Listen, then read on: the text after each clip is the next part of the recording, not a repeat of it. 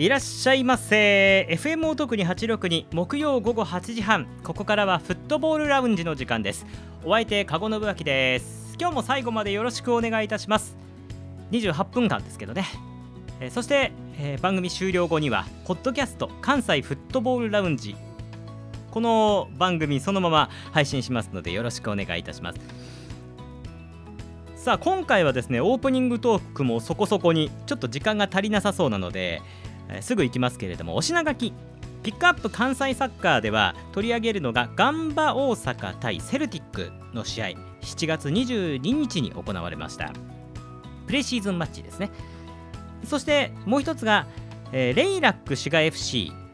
今 JFL はえー、っと来今週末の試合が中断前の最後の試合なんですけれどもこのタイミングでレイラック滋賀 FC 私がスタジアム DJ を務めているレイラック滋賀 FC に、えー、新加入選手が入ってきました。まあこの週この番組が放送される週の週にも新しい選手が入るそうなんですけれどもその前に田部井選手そして山内選手が加入をされました。田部井選手はザスパ草津群馬からそして山内選手は FC 岐阜から加入をされましたので、えー、こちらのインタビューを直撃して撮ってきましたのでこちらもレイラックのサポーターの方々に向けてお送りをいたします。ということで今日はこの2つお送りをいたしますのでピックアップ関西サッカーお楽しみください。まずはガンバ大阪対セルティックの試合。7月22日に行われた試合ですがガンバ大阪とセルティック試合の後半にセルティックが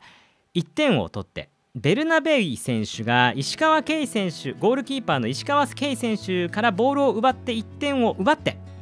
そしてセルティックが1対0で勝利をしたという試合でしたでこの試合の後にはあの谷康生選手が肩車をされる写真がとても話題になりましたけれども欧州に移籍するのかなっていう感じがありましたね。さあということでこの試合の後私インタビューを2人取ってまいりました。1人はセルティックの旗手レオ選手。もう1人はガンバ大阪。後半に出場して非常にいいパフォーマンスを見せた久々になんかピッチ上で見たなっていう中村二郎選手に直撃をしてまいりました。この2人のインタビューご紹介をいたします。まずはセルティック旗手レオ選手、まあ、僕のインタビューではなくて当然たくさんの方の報道陣が集まってのミックスゾーン取材です。こちらの音声すべて流させていただきます。旗手レオ選手のインタビューです。お聞きくださいどうぞ。まずは今日のプレーについていかがでしょうか、えー、まあ、まだ新しいこと始めてるんであのチームとしても出来はまああんまりよくよくないというか、まあ、やり始めてることなんでトライしてエラーすることは多いと思うんですけど、まあ、ただ前回3失点してる中で今回失点がゼロだったっていうのは良かったのかなと思います。でまあ2ボランチみたいな感じだったんでまずあの組み立ての部分に参加するのを意識して、まあ、あとは自分の良さはゴール前で発揮できると思うんで、まあ、そこまで行きればよかったんですけど、まあ、そこまで行き着かなかったんでまあ、そこは課題かなと思います。ジャパンツアー2試合で得た収穫を教えてください、えーまあ、さっき言ったんですけど、まあ、新しいこと始めてるんでそういった意味ではこう監督がやりたいサッカーっていうのを選手がこうやろうとはしてたんですけどあのできた部分とできなかったところがはっきり分かったと思うんでできたところがあったことはすごい良かったのかなと思いますしできなかったところはまた向こう戻って試合までにあの調整できればいいかなと思います。まあ、気候はもちろんこっちの方が暑いですし湿度もあってあのすごく難しい環境の中でできたっていうのは良かったですし、あのまあ、僕個人としてはやっぱ違う環境でやる、あの気候だったりピッチコンディションっていうのは全く違うところでやるっていうのはまた選手としてこう成長できる一つの鍵となるんでそこはまあまた違う環境でできたのは良かったのかなと思います。新しいことをやっているというのは具体的には何ですか？と、前の監督と、あのやってることが全く違うんで、その物点でいうと、新しいことっていうところを僕は言いました、うん、戦術というのか、個人の判断なのかは、僕にはよく分かんないですけど、はい、今シーズン与えられる役割については、どんな感じでしょうか？としても整理している部分はたくさんありますし、あのまあ、チームに求められているところと自分が発揮したいプレーっていうのがちょっと差はあると思うんであのそこは自分の中で噛み砕いてやっていければいいかなと思います前田選手が中央のポジションにいました。彼を生かすためにどういうプレーが必要だなという意識がありますか、えー、そうですね。あのまあ、スピードがある選手なんでもちろんそのスピードを生かさないといけないなって思いますけど、あのまあ、生かすところまで僕もまだそこまで考えられてないというかまだ自分のことで新しいことをやってるっていう意味では精一杯なんでまずは自分のこうやるべきことっていうのをはっきり頭の中で整理してピッチ上でやれることを最優先にしてその後でまたこう生かせれることを考えていければいいかなと思うんであのまずは自分にこう自分のやるべきことをフォーカスしてやっていきたいなと思います。去就について言える範囲で教えてください、えー、そうですね。あのチャレンジできるんだったらしたいと思ってますしただ自分じゃどうこどうにもできないことなんで、あのー、もちろんそのなんていうんですかどこまで話せるか分かんないですけどチャレンジできるならしたいです。やっぱそれが選手として当たり前のことだと思うし向上心がなくなったらもう選手として終わりなんで、あのー、そこはもう自分自身で求めているところなんで、あのチャレンジできればしたいなと思います。さあということで旗手レオ選手の記者会見じゃないや。ミックスゾーン取材の模様をお送りをいたしました。ちなみにあのガンバ大阪さんとセルティックスの広報さんにも確認していただきましてこれラジオで流しても大丈夫ですか？OK ですっていう許可はいただいてます。よかったですね。ということで、えー、セルティックのガンバ大阪戦の後ですけれどもまあ旗手選手もこう苦虫を噛みつぶしたような言い方しかできないなのだなという気がします。どうしてもねやっぱりプレシーズンマッチで海外の試合を戦わなければいけないっていうのはまあそれだけ移動に時間が取られますし移動に時間が取られるということは練習時間も削られるということでもありますしまあ、お互いのこのコンビネーションを高めるという意味ではそんなにむちゃくちゃいい環境ではないと思うんですよ。本当はね。だからまあこの段階である程度苦しむのはしょうがないことだと思うんですけれどもでもやっぱり旗手選手は苦しんでるしでもその中でもガンバ大阪戦の旗手選手はゴールに近づくっていうところ以外はさすがだったなっていう部分もあってまあ期待半分でもなんか大変そうだなっていうのが半分っていう気持ちで聞いてましたね。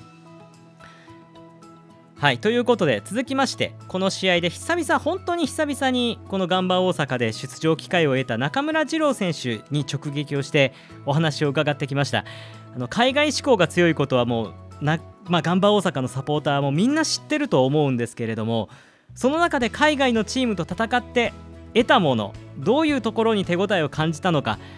っていうことを聞いてきました。ということで中村二郎選手のインタビューです。お聞きください。どうぞ。試合の感想からお願いしていいですか？えっとまあ試合自体、まあ、スタジアムでやれるファナスタでやれるっていうのは、うん、去年のフランクフルト戦以来で、うん、まあ、ずっと試合から遠ざかってる中で、うんまあ、すごい悔しい気持ちはあったんですけど、まあ、今日の試合にかける思いは強かったというか、まあ、楽しんでやろうという気持ちで臨んで、まあ、それがまあ体現できたかなっていう印象です、いやでも本当にこのプレーの内容からも楽しんでるところが見えたと思うんですけどこのそのだいぶ長い間ってどういうふうにこう伸ばそうな自分のどこを伸ばそうと考えてそうしてました。うんまあでもやっぱ攻撃のところは去年の中でも通用してた部分はあるし、まあ、そこは自信持ってずっと取り組もうっていうのはあったんですけど、あとはやっぱりフィジカルの部分とかはやっぱり、まあ、見るからに、えっと、弱いっていう思われると思うし、まあ、自分でもそこはすごい感じるので、まあ、そこはなんやろ具体的に取り組んでやってました、そうなんですね。でも今日はなんか海外の選手と年代的にやっぱコロナで海外の選手とやる経験が少ない年代になったと思うんですけどそうですね、ちょっと合間ぐらいの感覚だったじゃないですか、まあ、コロナ禍で、えー、まあ、なかなかその海外遠征とかにも行けなかった時期もあって、うん、まあその海外の選手とやるっていうのは、うん、えっと、ほんまにフランクフルト以来っていうか、そのまあ、ワールドカップメンバーにも入れなかったので、まあすごいその海外の選手とやれるっていうのはすごい良かったです、やってみてどうですか、今日のセルティックとの対戦は。やっぱりインテンシティが、まあ、日本人、まあ、J リーグとは多分違うかったし、まあ、サッカーの種類も全然異なるので、なんやろ、まあ、ゴールに向かうのが早かったりするから、うん。まあ、見てて面白いなって思いました。中村選手、昔からね、欧州にはい。の憧れみたいなものをよく出してましたけども、はいあの実際にこうやってみて、自分の気持ちとしてはどうですか、あの海外の選手とやってみて。なんかよりやりたいなっていう気持ちが強くなったし、そのまあ、自信にもなったかなと、うん。いや本当にできてたと思います。あのはいこれからも頑張ってるんですけど、はいここからのあの、まあ、で出なかった時期が長かったから、今日多分アピールできたと思うんですけど、はい。ここからさらにアピールするために、あの夏、どういうふうに取り組んでいきますか？まあ、そうですね、まあ、やっぱり、まあ、今日はゴール決めれなかったので、まあ、練習からもやっぱゴール決めることを意識してプレーしたいなと思ってます。ということで中村二郎選手のインタビューでした、まあ、中村選手があの海外でプレーしたいという意識が高いことはみんな分かってますから。このセルティック戦で実際に本当にあのいいところが何度も何度も見られたのでこれでまたやっぱり意識が高まったんじゃないかなということでいろいろそういうことも聞いてみましたけれども、まあ、本当にここから中村選手には僕も元 U23 組として、え心から応援してますのでぜひぜひ飛躍を期待してます。さあということでガンバ大阪対セルティックのあそうだそうあのこの中村二郎選手のインタビューの後まあ、僕はあのこのラジオではね自分がやったところだけしか流してないんですけど竹島さんあのガンバ大阪のねレポーターとか関西一円のクラブのレポーターとかされてる竹島さんがインタビューをされてたんで多分どっかでまた出るんじゃないかなと思いますけど竹島さんの、えーレポートとか期待しててくださいね。よろしくお願いいたします。ということでガンバ大阪対セルティックのレポートはここまでということで、えー続いてピックアップ関西サッカー第、え2弾なのかな？というところでレイラック滋賀 FC、まあ、私がスタジアム DJ を務めているレイラック滋賀 FC の新加入の2人の選手。こちらの特集をしたいと思います。まずは田部井選手ですね、えーサッカーのえーっとここまでは、えーサッカーのキャリアでいうと、えー前橋育英高校群馬のね前橋育英高校を卒業されてで早稲田大学に進んでそこから昨年ザスパ草津群馬に進んで今年レイラック滋賀 FC7 月に期限付き移籍という形で加入をされました。前橋育英といえば僕にとってはあのおこしやす京都 AC でね。この、まあ、FMO 特ににも出演をされたことがある昨年までおこしやす京都 AC に所属をしていた萩原大河選手。今鈴鹿ポイントゲッターズにいらっしゃいますけど。と同じぐらいかなというところも含めてお話を伺ってきました。まずはレイラック滋賀 FC 田部井選手田部井優選手のインタビューです。お聞きください。どうぞ。はじめましてあのレイラックスタジアム DJ のあゴンヌバックと申します。えこれからよろしくお願いします。たしますお願いします。前橋育英ですよねえあ、育英さん。ね萩原大河選手とかあ、知ってます。はい。僕はあのおこしやすの取材とかよくしててあそうなんですね萩原選手ともう最近鈴鹿戦で会いましたけどあ、本当ですか？はい、すごい仲良くしていただいて一三二校上。あそうか早生まれかなんかで萩原選手って2月生まれかな？多分そうですね。多分二校上で。そんなかかりなかったですけど、お互い知ってるってことですね。13ですからねそうそうんななかなかしかもない育英人数多いんで。そうですよねそうなんですよね。なかなか100確かに関わりが出ないですよねはいありがとうございます。まずインタビュー始めさせていただきます。はいお願いしますえーレイラック滋賀 FC 新加入の田部井選手にお越しいただきました。はいえーまずはあのもう加入から間もなくも JFL 出ましたけれども、はい。えー J と JFL どういうふうに感じましたか？違いは。そうですね。まあ。うーん。まあ、その J リーグはあんま僕出てないんで。えまあ、こう JFL で結果を残してっていう意気込みで出ましたでまあボール持たれる時間が長かったんですけど、まあ、守備の部分では、まあ、ある程度背後の対応とかクロスの対応っていうのは、まあ、個人としても、まあ、チームとしてもこう集中してできる場面が多かったなと思う。反面、まあ、やっぱ攻撃の部分ではまだまだイメージを合わせるところとか、まあ、個人として明かしていく場面っていうのは作っていかないと、まあ、カウンター一辺倒というか攻め手が選択肢あった方が勝てる可能性高くなると思うんでこの部分に関してはもっとできる部分あるかなっていうのは思いました。個人としてこうチームとして与えられたタスクというかそれは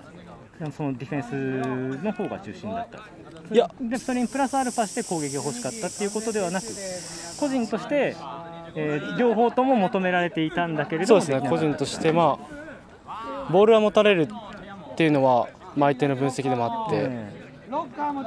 まあ、守備の時間は長くなるっていうのはあったんですけど、まあ、それでもやっぱ攻撃がないっていう試合ないと思うんで、え。ボール持った時に、まあ、そもそも自分がボール触る時間がめちゃくちゃ少なかったっていうのもありますし、まあ、ボール触れることが少ないけど、まあ、ボール触ってない時でも味方優位にできるポジションとか、まあ自分がランニングを起こしてスペース生み出すとか、まあそういうところはまあできる部分もあったなと思うんで、まあ、持ってる時持ってない時でも、まあ、こう攻撃においてチームの起点になれるようにっていうのはより、まあ、この昨日の試合を出て感じました。ーこういうそういう攻守両面の貢献っていうのが自分で見せたいなと思う部分です。そうですね、まあ、連続性というか、うん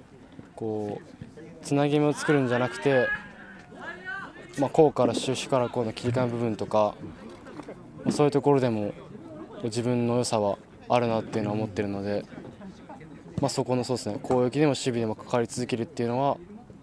自分の特徴の一つかなと思ってます。入ってもう試合に出るようになりましたけれども、合う選手とか、まあ、ピッチの内でも外でもいいんですけど、はい。入ってきて、あこの選手とは合うなみたいな感覚を感じている選手っていますか？そうですね、まあ、そうくんとは、まあザスパの時に1年一緒にやってあて、そうですね、確かに。はい。でまあ、自分のこと結構、認めてくれてるというか、お前ならできるっていうのをずっと言ってくれてるし、まあパス出すタイミングとか出す足とかっていうのは、まあ、すごいやっててもスムーズにできるんで、まあ、それは多分一緒にやったってはあると思うんですけど、まあ、そこはあるかなって思うのと、まあ、あとはえのくんとかはやっぱり考えてサッカーやってるというか、こう言語化できてる部分が多い選手だなっていうのは思ったので、まあ、合わせてくれることはあります自分もこう合わせれるようにやっていきたいなと思ってます。はいじゃあ後半戦、本当に楽しみにしてます。はい最後にサポーターに向けてメッセージをお願いします。はい、そうです、まあ昨日負けてしまって、まあ、勝ち点差広がってしまったと思うんですけど、まだ試合ありますし、まあ、ここからさっき言ったように攻撃の質とか、まあ、守備面に関してはすごい自信を持ってやれてると思うんで、こう点を取る部分に関してもっと質を上げていけば、必ず昇格できると思うんで、まあ、自分もそこに関わって、こう本当にサポーター皆さんの悲願である J3 昇格っていうのをまず今年達成できるように、えー頑張っていきたいと思います。お願いします。ありがとうございます。お疲れ様でした。またよろしくお願いします。もう今週末ホームゲーム。さあということで、えー田部井選手のインタビューでした。ちなみにあのそうくんというのが平尾壮選手ですね。確かにザスパでかぶってましたね。そしてえのくんというのが榎本大輝選手。考えてプレーをしているという。なかなかあのえー趣深い表現でしたね。えーまあ榎本大輝選手はこの後ろの選手からするとやっぱやりやすい選手なんだなという感じはしますけどね。さあ続きましては続きましてはですねえーっと FC 岐阜から加入をされました山内選手。山内選手はですねえーっと FC 岐阜からなんですけれどももともと大阪府の出身で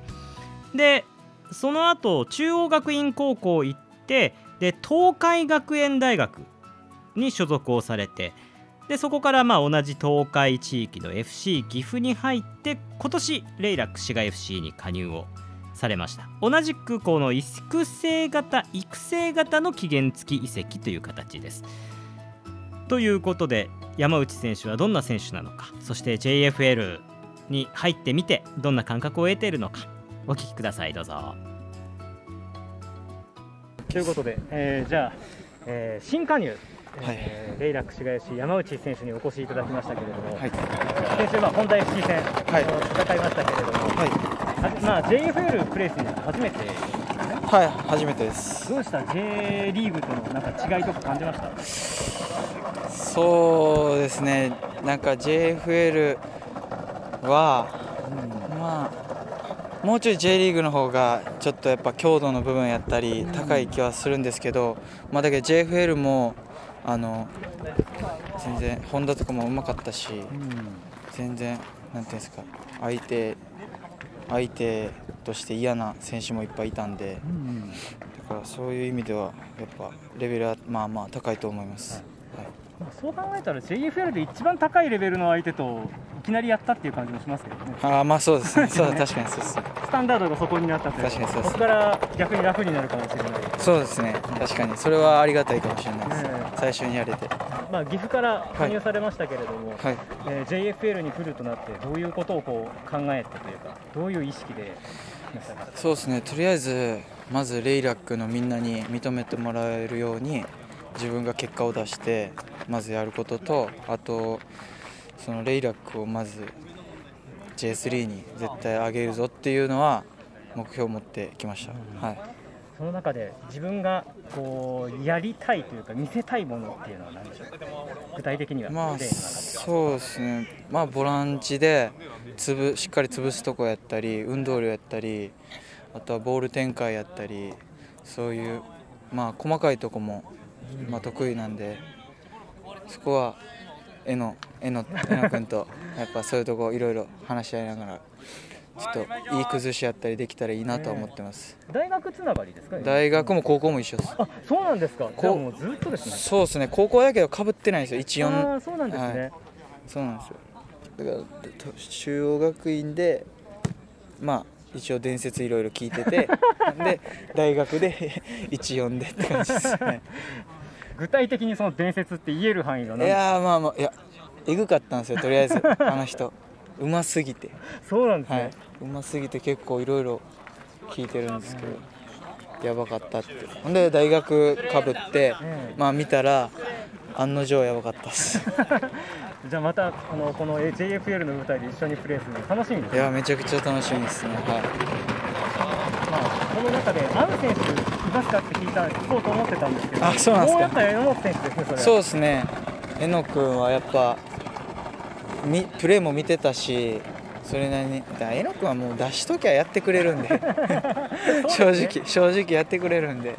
まあ、合う合わへんっていうより、だけど、他の選手もやっぱ、いろいろ合わせてって、やっぱ、やっていきたいですね、チームとして。はい。ありがとうございます。はい、じゃあ最後にあの新加入ということで、はい、サポーターにメッセージをお願いできますか。えー、そうですね、えー、この時期にやっぱまず受け入れてくれたことチームに対してまず感謝ですし、えー、これから自分が活躍してやっぱ J に持っていきたいんで、えー、応援の方よろしくお願いします。ありがとうございました。山内選手でした。お疲れ様でした、はい、ありがとうございました。このあと半年よろしくお願いします、はい、お願いします。ありがとうございます。さあということで山内選手山内明選手のインタビューお届けをいたしました。まあ榎本選手とは高校大学と一緒ということで、まあ、一緒というかかぶってはないけど大学の時にコンビを組んだということでこれはちょっとね楽しみじゃないですか皆さん。コンビ再建。ぜひ後半戦のレイラック滋賀 FC この2人のホットラインにも注目してくださいね。あちなみにあの僕この番組で福井ユナイテッド FC も何度か取り上げたことあると思うんですけど実はこの東海学園大学って福井ユナイテッドとすごい関係が強くてあの森永選手とか野中海選手がまあ一つ上なんですかね。山内選手の一つ上に当たるはずですね。で他にも畑中選手もそうだしそういう点でちょっと福井ユナイテッドのお話もさせていただきました。山内選手の活躍後半戦期待してください。よろしくお願いいたします。ということでピックアップ関西サッカーのコーナーでした。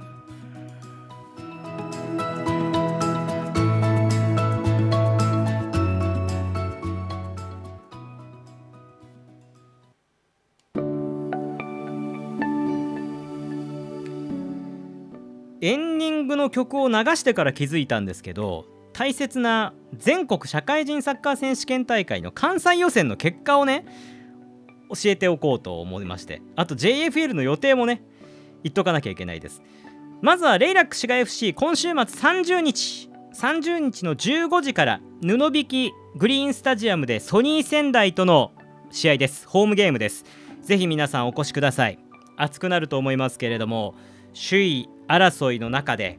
上位争いの中でレイラック滋賀 FC がちょっと6位まで下がってしまったんでそこに上位に踏みとどまれるかどうかそのすごく大きな試合です。ぜひぜひこのソニー仙台 FC 戦布引きのスタジアムから応援してパワーを送ってください。よろしくお願いいたします。山内選手と田部井選手の活躍にも期待してくださいね。そして全国社会人サッカー選手権大会の関西予選が先週末から行われておりまして、えー、勝ち残っているのがエベイユ FC さん。そしてルネス学園 SC さん。そして京都伏見周遊会さん。お京都伏見周遊会関西リーグの高砂ミネーロに勝ちましたね。そして FC ラソーさん大阪府の代表ですね。そして AC ミドルレンジさん。ミドルレンジさんはあの昨年レイジェンド滋賀 FC で大活躍得点王に輝いた岡本選手がいますけれどもね、えー、岡本和樹選手がいますんで、はい、ぜひ応援してください。そして今週末30日、まあ、時間ないんですけども各地で全国社会人サッカー選手権大会予選行われます。AS ラランジャ京都もおこしやす京都 AC も京都志向クラブも参加しますので、えー、ぜひ関西えー、関西サッカーリーグの公式ホームページでスケジュール見てくださいね。よろしくお願いいたします。ということで今週末はレイラック滋賀 FC のホームゲーム。そして全国社会人サッカー選手権大会関西予選で皆さんお楽しみください。今日はなんとか番組中入りましたのでポッドキャストの完全版はありません。ただプレビュー版放送しましたのでそちらの方よろしくお願いいたします。それではまた来週お会いをいたしましょう。木曜午後8時半に。バイバーイ。